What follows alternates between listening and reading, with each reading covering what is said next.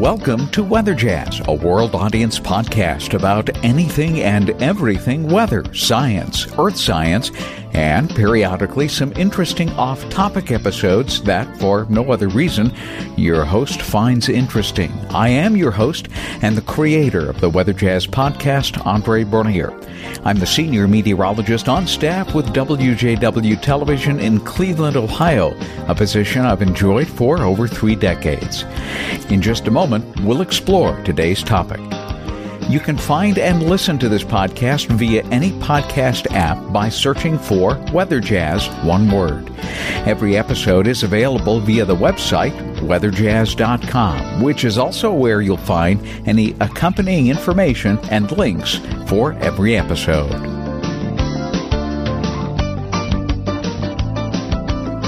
This is episode number 88 for Friday, November 1st. 2019, brand new month, brand new weather pattern, and it looks like the atmosphere is paying attention as to when we're seeing our calendars flip, at least in this particular instance. We will review October and go into the first couple of weeks in November in just a second. But what we're going to talk about, at least initially today, is essentially the huge temperature drop that occurred from October 31st to November the 1st with a lot of interesting uh, implications. Uh, and uh, this is uh, all in regards to right here Northeast Ohio. So if you're listening outside of uh, Ohio, if you're listening in the Pacific Northwest, you're probably looking at a total flip of this. And for those of you tuning in from various parts of the globe, welcome to the quirky weather patterns of Northeast Ohio uh, as we begin to approach winter. Uh, things start to get a little crazy, can be at this time of year. Well, on October the 31st, that was yesterday, we had a high temperature of 65 degrees at Cleveland Hopkins Airport. That's our international airport here serving uh, Northeast Ohio. And just a couple of hours later, it was starting to snow. And so the day went recorded on the record books October 31st with a normal high temperature 53. We hit 65, so we were well above the normal. And we actually went into the record book with a trace of snowfall. How can that be? Well, when you have a huge temperature contrast, a huge uh, cold front in, uh, a temperature drop that goes down 30 degrees in just a couple of hours, that can and will happen.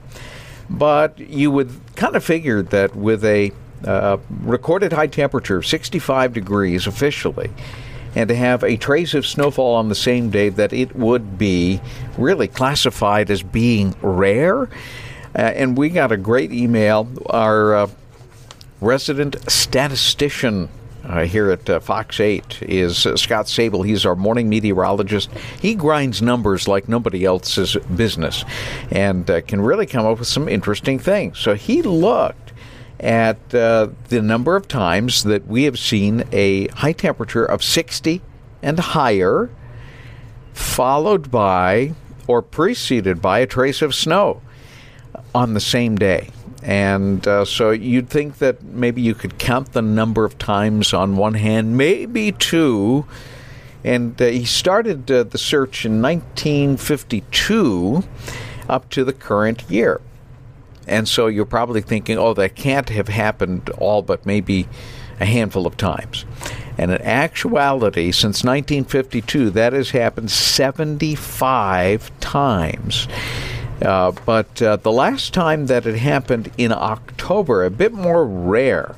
Uh, have to go back to 1990 for that. I was here in Cleveland. I've been here for 31 years, going on 32 now. Uh, in 1990, on October the 18th, we had a high temperature uh, of, it looks like 70, uh, followed by a trace of snowfall. That's probably really, really strange and rare. And I'm quickly looking down the list. I don't think. Um, I see any more but one, and that was in 1955 on October the 24th when uh, we had a high temperature of 68 followed by a trace of snowfall. So since 1952, It's only happened three times in the month of October. It's a lot more likely to happen in other months. And since the year 2000, I see a lot um, basically in February, March, and April. Uh, that uh, that happens much more frequently. So again, 75 times uh, in uh, since 1952, and if you break it down by century, the numbers go like this. For those of you that are into numbers, in the 1950s it happened 10 times, 1960s happened seven times, 1970s it happened 12 times. In the 1980s, down to seven, only seven times. In the 1990s, 12 in the 2000s, early 2000s, 14, and in the uh, 20 teens, 13 times. It looks like the average is somewhere around 11 or 12 times that uh, this will happen in any given uh, century, or I'm sorry, decade. Uh, so uh, since 1952, 75 times, there you have it. Not as rare as you might anticipate. Uh, I'd like to give you a little bit of an update on my other project. I've got another podcast project uh, called Welcome to Pilaf. It's actually going to be where I release my fourth Christmas novel free of charge. Uh, so if you do a search on any of your podcast apps for Welcome to Pilaf, the podcast will begin as a daily uh, look into Danny Rice's journal and that uh, begins on Sunday. November 24th. There are a couple of entries there right now. It talks about the genesis of the Christmas and Pilaf series, and uh, there's already one or two uh, uh, entries uh, that kind of sets up the stages for what happens. For those of you that are unaware, I have been writing a Christmas novel series called Christmas in Pilaf. Pilaf is the name of a town, fictional town in northeast Ohio, and uh, kind of a faith based uh, town. It's a small, quirky town. Uh, almost like what you would find in, in Wayne County or Coshocton County, uh, somewhere in just outside of Cleveland, uh, about an hour's drive, is where I envision this place. Could be anywhere, but obviously it's a it's a rural uh, town whose townspeople are uh, very very much uh, uh friendly with one another, very tight knit group, uh, faith based. But at Christmas time in this little town, there always seems to be some drama going on.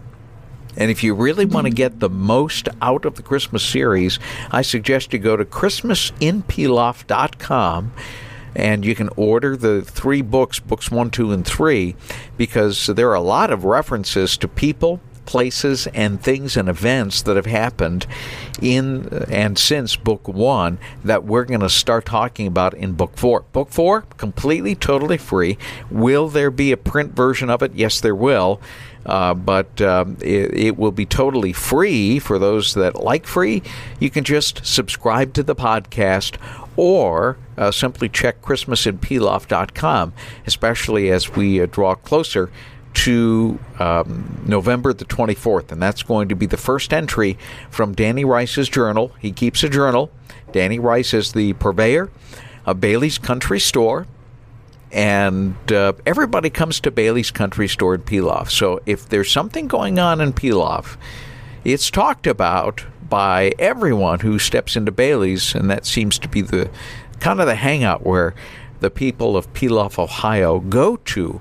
And so he writes about what's happening in this town from a business owner's perspective. So uh, it's not third person, it's actually done in the first person, and that's the way it's always been in this series. Books one, two, three, and, and now four will all be from the perspective of Danny Rice's journal. Uh, the Danny Rice being the purveyor of Bailey's Country Store in the little fictional town of Pilaf. So I hope you will uh, subscribe to the podcast or make a note of it because on November 24th, I'm going to start posting uh, every day's journal entries. He has a morning journal entry and an evening journal entry, um, and uh, we'll release that completely, totally free of charge. You can listen to it with your family. Should be a whole lot of fun. Have a great weekend, everybody. Stay warm because it looks like we're in a cold pattern for a little while. I will be releasing uh, our teams, weather teams. Um, winter weather outlook here shortly on uh, Fox 8 at 7 p.m. tonight, and uh, I'm sure that we'll release that on our web uh, uh platform, fox8.com and uh, we'll talk more about it right here on Weather Jazz uh, into next week. And we'll probably get into more of the whys behind what our forecast is. All right, have a good weekend.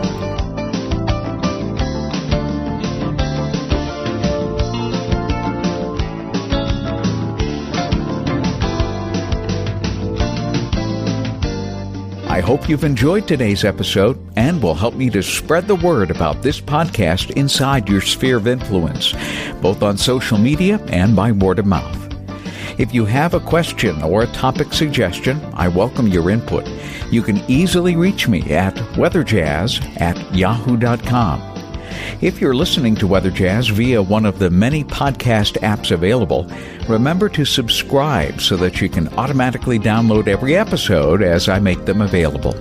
And if you're in the Cleveland, Ohio area, or plan to visit, or simply traveling through, you can catch my 5 p.m. and 7 p.m. weekday weather segments on WJW Television, Fox 8, or online live at fox8.com.